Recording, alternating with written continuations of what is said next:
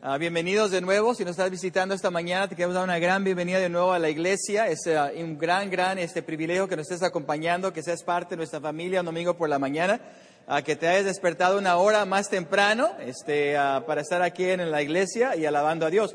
Inclusive estamos pensando de cambiar nuestros servicios para las 5 de la mañana los domingos, este, pero queremos incrementarlo hora por hora. Así que este, ojalá, no, no se crean. Este, vamos a seguir con las 10 de la mañana. Pero bueno, este, ha sido ya una, un fin de semana súper lleno, ¿no? Este, eh, muy animante. Eh, ayer fue un gran día de boda en Monterey Park, en una lomita linda. Se casó Gustavo y Karina. Este, y bienvenidos a ellos al Ministerio de Casados. Este, yo sé que este, ah, todos los que estuvimos ahí pasamos un increíble tiempo. Y el viernes de la noche, las mujeres tuvieron una noche Ah, de baile zumba, así que algunas están súper adoloridas este, uh, por este, uh, ese ejercicio que hicieron el viernes por la noche, pero escuché que hubieron muchísimas, muchísimas mujeres allí, tuvieron un gran tiempo en preparación para lo que va a ser una gran conferencia para mujeres que se va a llevar a cabo aquí en una, solamente un par de semanas. Así que este es súper, súper animante. Amén. Hoy en día vamos a hablar de un tema muy importante Ah, no solo para aquellos de nosotros que somos creyentes, sino para todos en general. Y es el tema de la idea de la empatía. Ah, la empatía, si no has escuchado mucho la palabra, es, es más que la simpatía. A simpatizar con alguien o la simpatía se trata de estar de acuerdo con alguien o este, de ser partidario con alguna persona o de apoyar a alguien.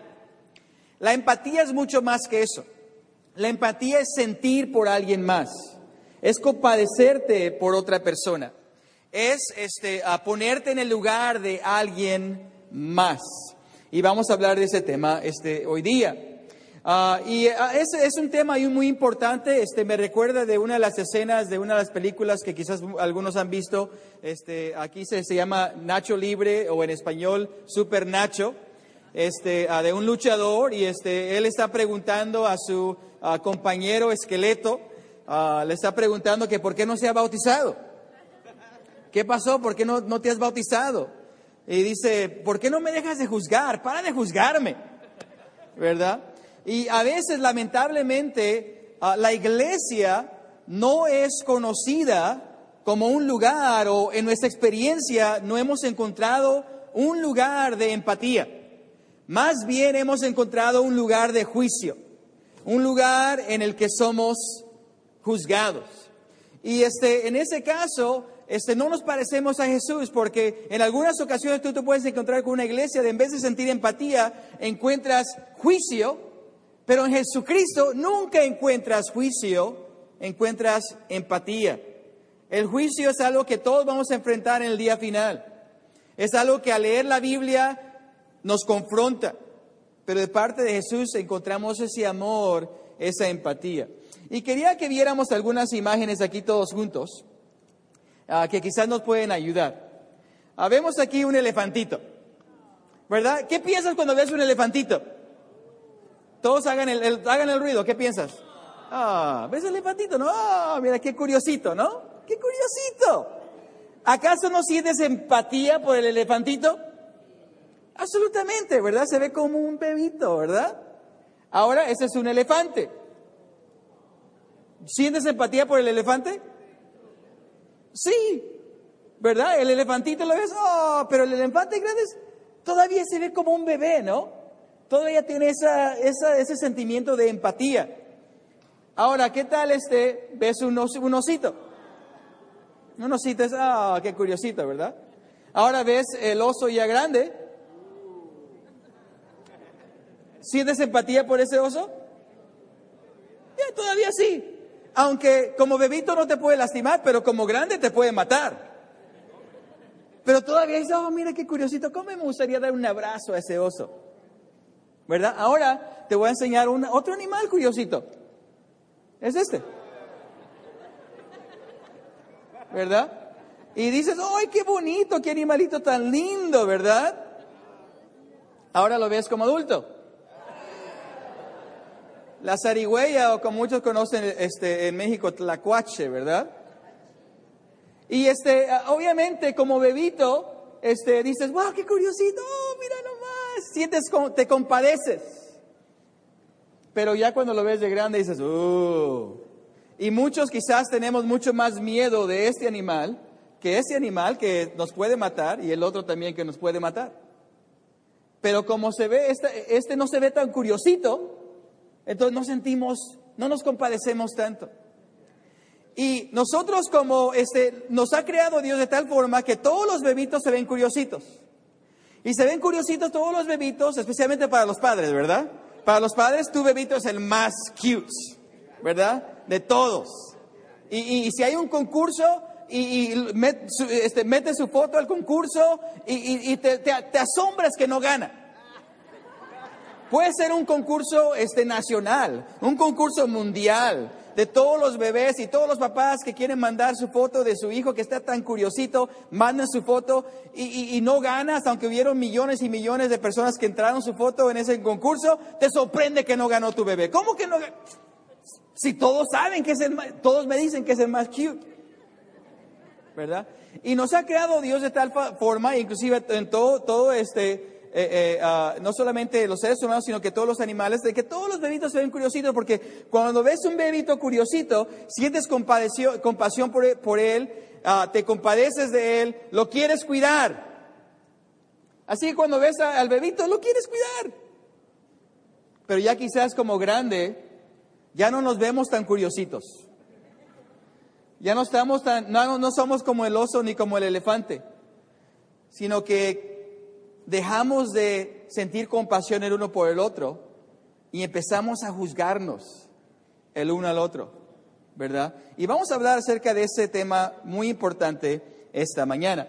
Y cuando hablamos de la compasión y de, de, esta empatía, ese es el corazón de Dios. Si ves en Salmo 103, verso 13 eh, al 14, ah, dice la Biblia, tan compasivo es el Señor con los que le temen como lo es un padre con sus hijos como ese papá que piensa que su bebé es el más cute de todos. Él conoce nuestra, nuestra condición, sabe que somos de barro. ¿Ves? Dios en su corazón no nos ve con juicio, nos ve con amor, nos ve con compasión, nos ve con empatía. Ese es el corazón de Dios, amén. Pero no solamente es corazón de Dios, sino que también es la responsabilidad de toda persona que cree, que sigue a Jesús.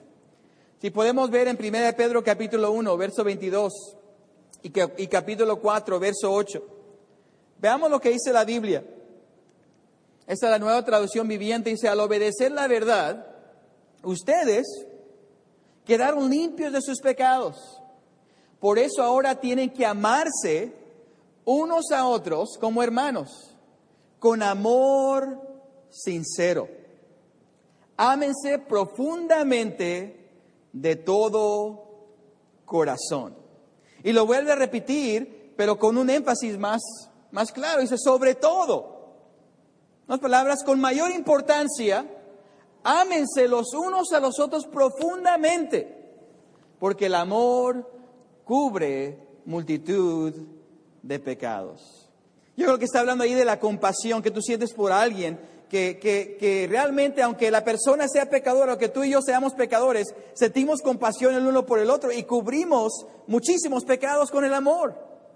Pero no solamente eso, sino que también nuestros pecados son cubiertos al amar, ¿verdad? Al amar profundamente, como nos llama la Biblia. Y la Biblia Jesús lo dice, que la forma que tú vas a ver y conocer a un verdadero cristiano es a través de su amor a través del amor que se tiene los unos por los otros. ¿Cómo vas a ver tú a alguien que realmente es un creyente de Jesús?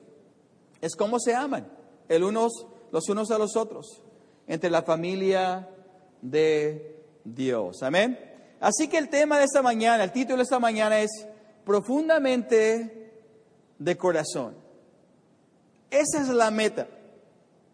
Eso es lo que Dios desea de todos nosotros. Él quiere ver esto en nosotros.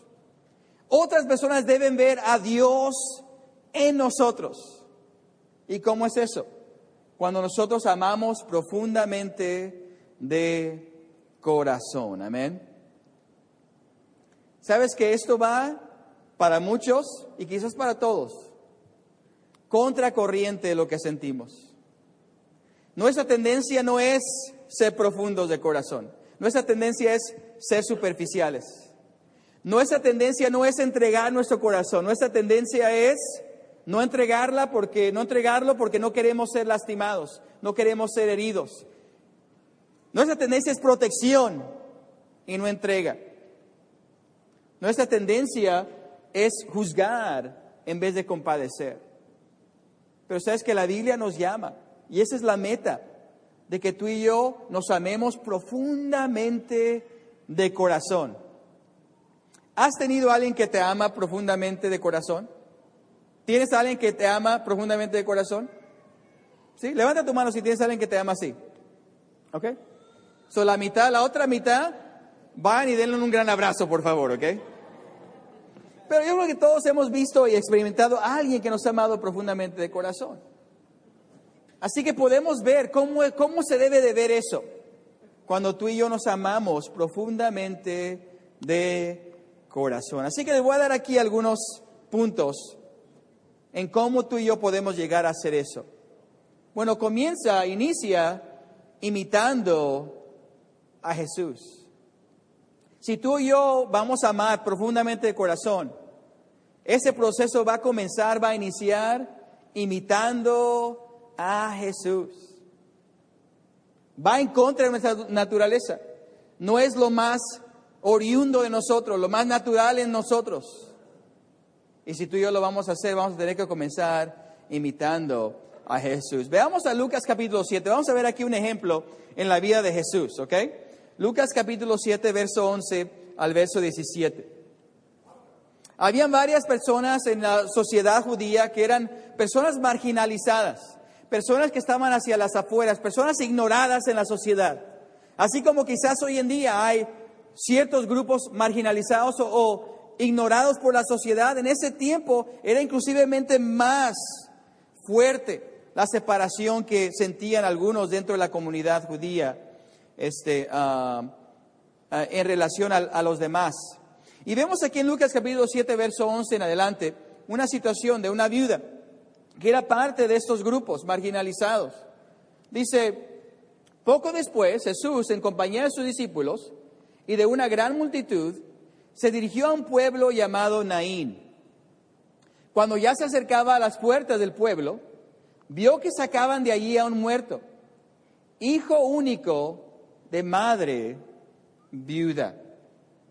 La acompañaba un grupo grande de la población. Así que Jesús se encuentra con un funeral, una procesión funeraria, un momento triste. Si pensamos en momentos tristes en, nuestras vidas, en nuestras vidas, este es uno de esos momentos. Un momento de pérdida, un, un momento de sufrimiento, un movimiento de necesidad. Y Jesús se encuentra con esos momentos en, mera procesión funeraria. Dice, al ver a esta viuda, el Señor se compadeció de ella y le dijo, no llores. ¿Por qué crees que le dijo no llores? Porque estaba llorando. ¿Verdad? Él vio la necesidad. Él no ignoró la necesidad y pensamos, oh, por supuesto está llorando, es un funeral. Por supuesto está llorando, perdió a alguien. Y todos que hemos ido a funerales lo hemos visto, todos que hemos experimentado pérdida lo hemos sentido. Pero Jesús no lo vio así, Jesús no lo vio como una persona más que, que, perdió a alguien, otra muerte más, otra eh, este, mujer viuda que perdió a su hijo. Él vio a esta mujer, vio su situación, sintió por su situación, vio sus lágrimas y le dice, no llores. Entonces, hace algo increíblemente radical. Que recuerden que esa era una sociedad increíblemente religiosa, con reglas religiosas. Y una de las reglas religiosas que existían es que una persona nunca debería tocar a, este, a, un cuerpo muerto o, el, como dice aquí, el, el féretro o la caja de un muerto especialmente un rabí, especialmente un maestro, especialmente alguien que enseñaba, no debería de hacer eso. Pero fíjate lo que hace Jesús. Entonces se acercó y tocó el féretro. Los que lo llevaban se detuvieron. Y que imagínate eso, está Jesús, ve la procesión funeraria, ve a la mamá, e, él ve algo que sucede, que está sucediendo, que sucede todos los días, una escena que sucede vez tras vez en la sociedad, en ese tiempo y hoy en día. Pero él ve más allá, él ve a la viuda, él ve la situación y le dice, no llores. Y va y toca la caja. Y la gente se detuvo. Dijo, wow, ¿qué está pasando aquí? Esto, esto es fuera de lo común. Y Jesús dijo, joven, te ordeno que te levantes. El muerto se incorporó y comenzó a hablar. Y Jesús se lo entregó a su madre. Todos se llenaron de temor y alababan a Dios. Ha surgido entre nosotros un gran profeta, decían. Dios ha venido en ayuda de su pueblo. Así que esta noticia acerca de Jesús se divulgó por toda Judea y por todas las regiones vecinas. Cuando hablamos de este amor profundo, comienza imitando el corazón de Jesús. Y vemos aquí a Jesús, Dios en carne, en la tierra, alguien que conocía no solamente el momento y el tiempo y el instante, toda la eternidad. Él sabe todo el plan. Él conoce el principio hasta el fin, desde la creación de todo el universo hasta el final de la victoria de Dios. Él sabe que la vida incluye con ella misma la muerte. Y aún así, con su visión eterna, él puede enfocar su vista de tal forma que ve el corazón de una viuda que él no conoce personalmente, la conoce solamente porque es el Hijo de Dios, y se fija directamente en ella y ve su necesidad y le dice, no llores. Y no solamente eso, sino que le regresa a su hijo. Tanto sintió por ella tanto sintió por ella que él hizo lo máximo para quitarle su dolor. Ese es un llamado radical. Es algo fuerte. Nos damos cuenta que él ve a esta mujer y él no dice, oh, esa es una mujer pecadora.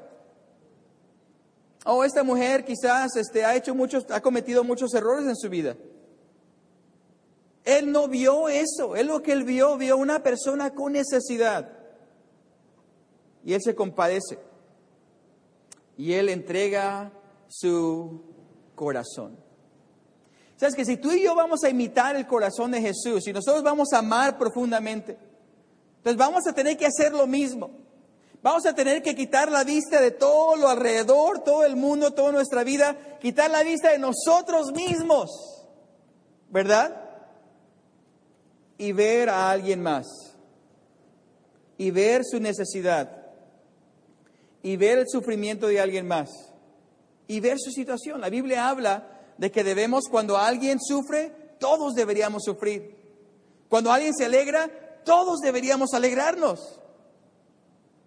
Así deberíamos estar involucrados en las vidas del uno y del otro.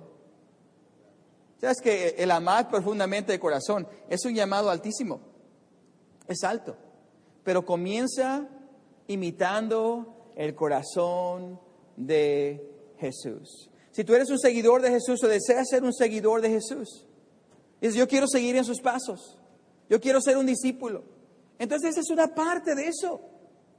El amar profundamente es parte de seguir a Jesús. Amén. Así que eso es una cosa. Pero no solamente comienza imitando a Jesús, sino que debe mejorar con tiempo. El amar profundamente de corazón debe mejorar con tiempo. Sabes que este, en el matrimonio el amor debe mejorar con tiempo. No, no debe de apagarse o decir, oh, wow, cómo me gustaría que nos amáramos cuando primero nos casamos. Y lastimosamente algunos piensan así. Y piensan, no, wow, qué triste, ¿cómo me gustaría amar como cuando primero nos casamos? Ahora, hay muchas cosas especiales de cuando nos primeros casamos, nos casamos, no es eso, no es que sea malo. Pero la idea es de que lo más que tú estés casado con alguien, lo más que se deberían amar. Más profundo debería ser el amor. Ahora, lo más que estés casado con alguien, lo más que lo conoces, ¿no?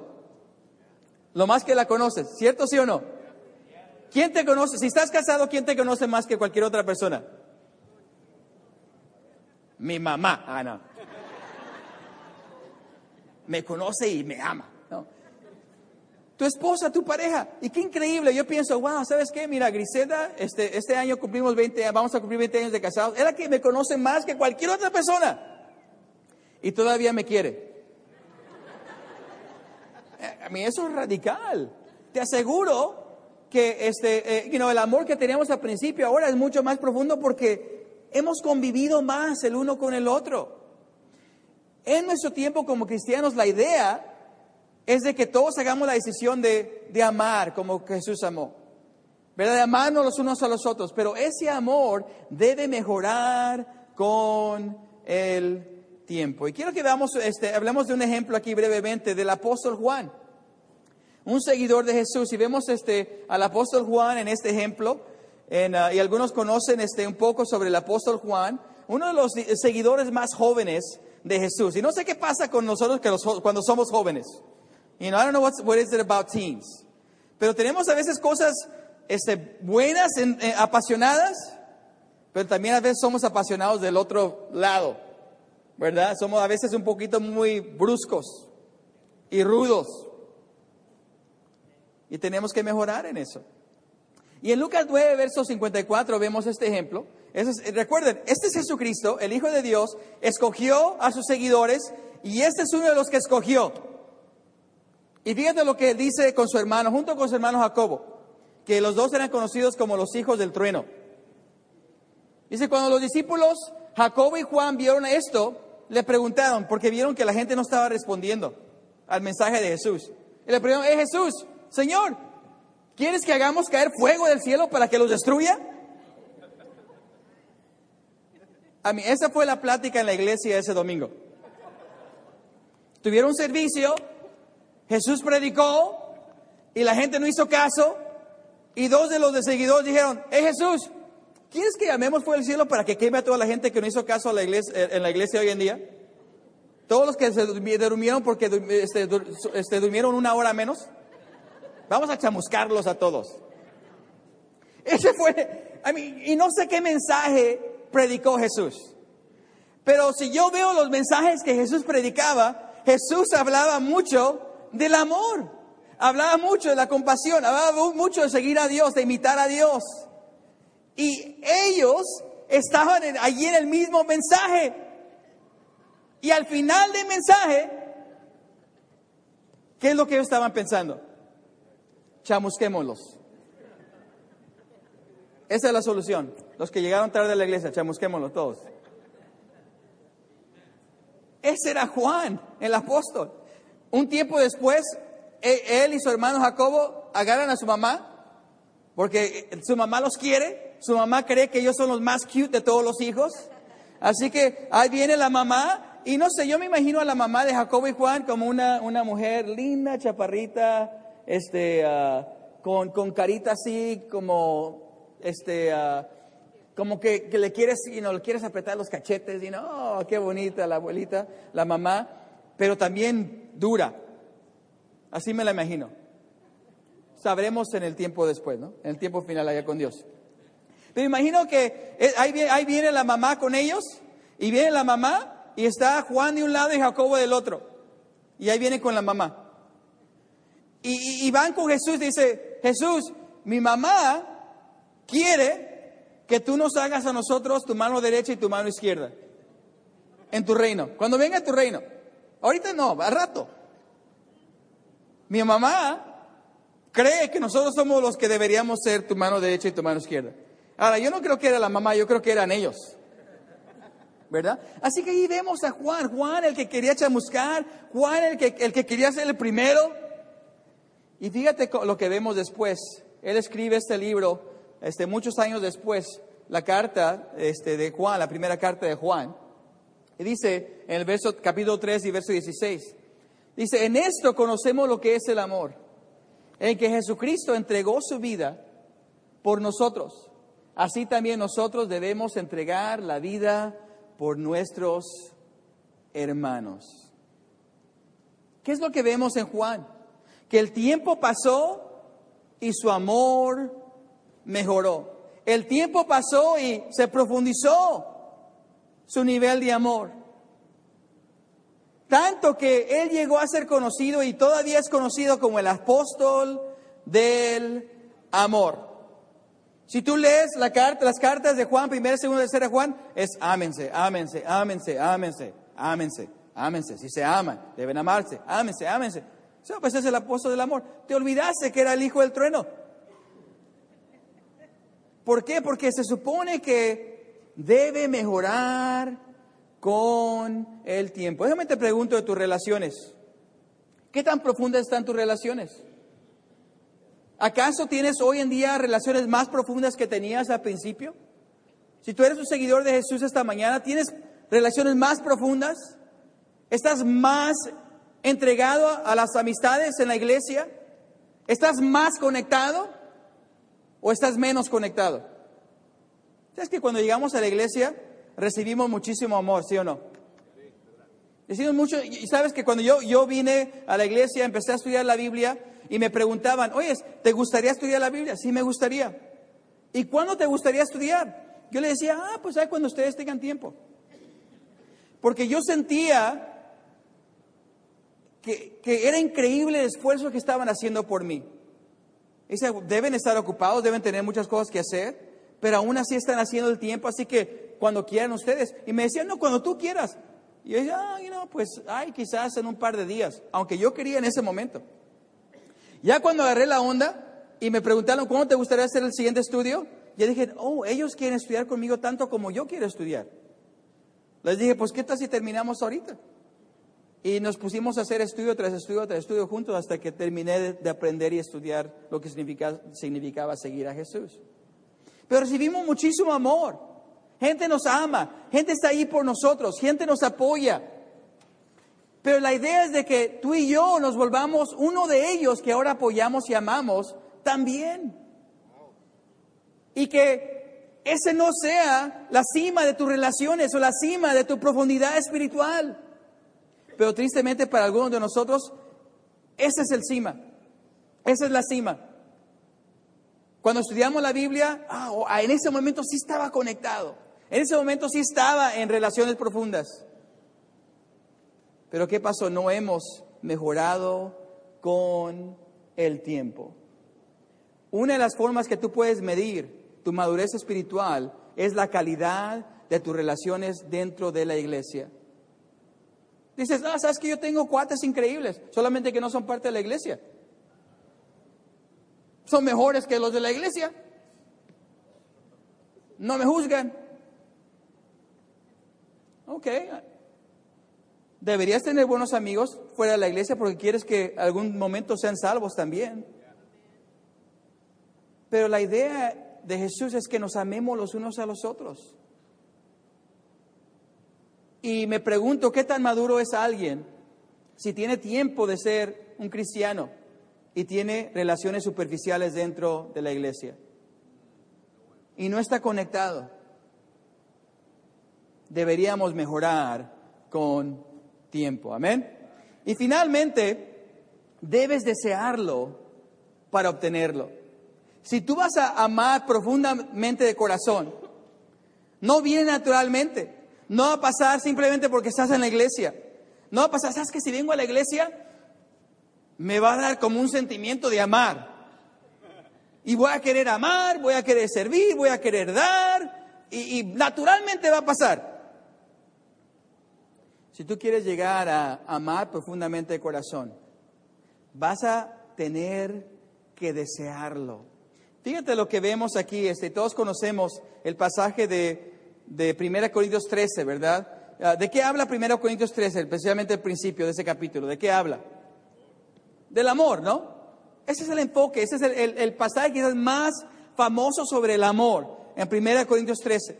Veamos lo que dice la Biblia inmediatamente antes de este pasaje. 1 Corintios 12. Fíjate lo que dice Pablo.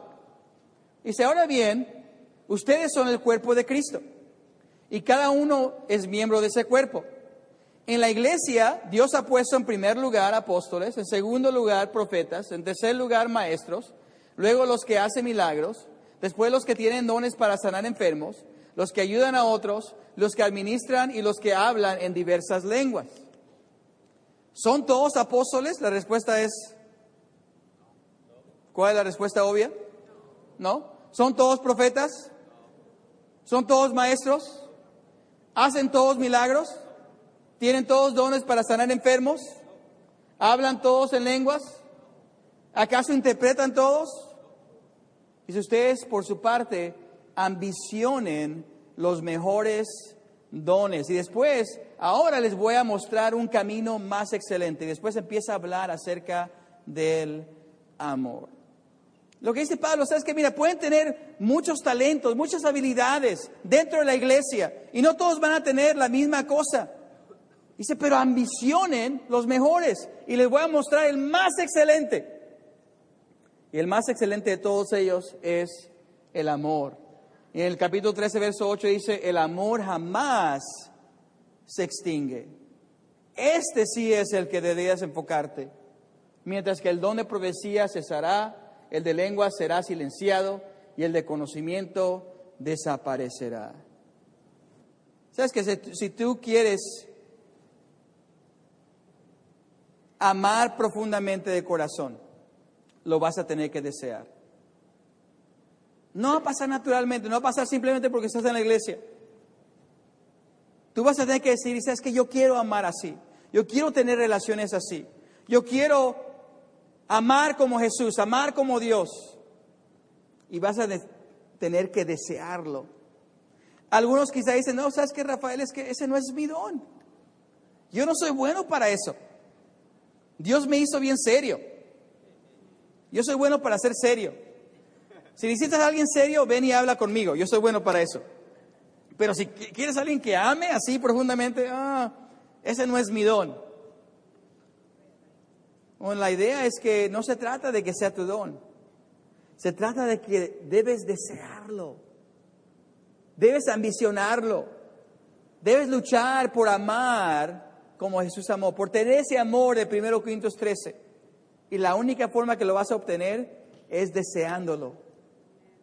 Sabes que hay un pasaje que quiero compartir con ustedes en Hebreos capítulo 11, verso 34. Hebreos 11 es conocido como la, la, sala de, fama de la fe, donde menciona varios héroes de la fe en la historia y, y, menciona a Sansón, menciona a, este, a Noé, menciona a, Abraham, este, a Moisés y, y todo lo que hicieron por la fe. Y dentro de esa explicación de estos héroes de la fe, menciona lo siguiente. Dice en Hebreos 11:74, dice que algunos de ellos apagaron llamas de fuego, wow, y escaparon de morir a filo de espada. Su debilidad se convirtió en fortaleza. Llegaron a ser poderosos en batalla e hicieron huir a ejércitos enteros. ¿Sabes que me encanta eso? Su debilidad se convirtió en fortaleza. Es que, ¿sabes qué, Rafael? Yo no soy bueno para eso. Yo no soy bueno así para amar. Yo conozco a alguien que sí es bueno, pero yo no soy tan bueno. Sabes que si tú lo ambicionas, si tú lo deseas, tú lo puedes obtener. Y no solamente eso, tu debilidad se puede volver en tu fortaleza. Así como Juan el apóstol se volvió de hijo del trueno al apóstol del amor.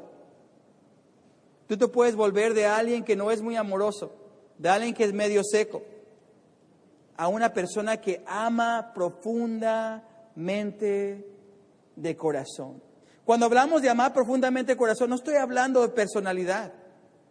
No estoy hablando de que oh, alguna gente es, eh, en su personalidad es mucho más amable, mucho más acogedora. Estoy hablando de aquí adentro. Estoy hablando de realmente preocuparnos, realmente compadecernos, realmente pensar en la otra persona realmente ponernos en sus zapatos. Y la única forma que tú y yo vamos a encontrar ese amor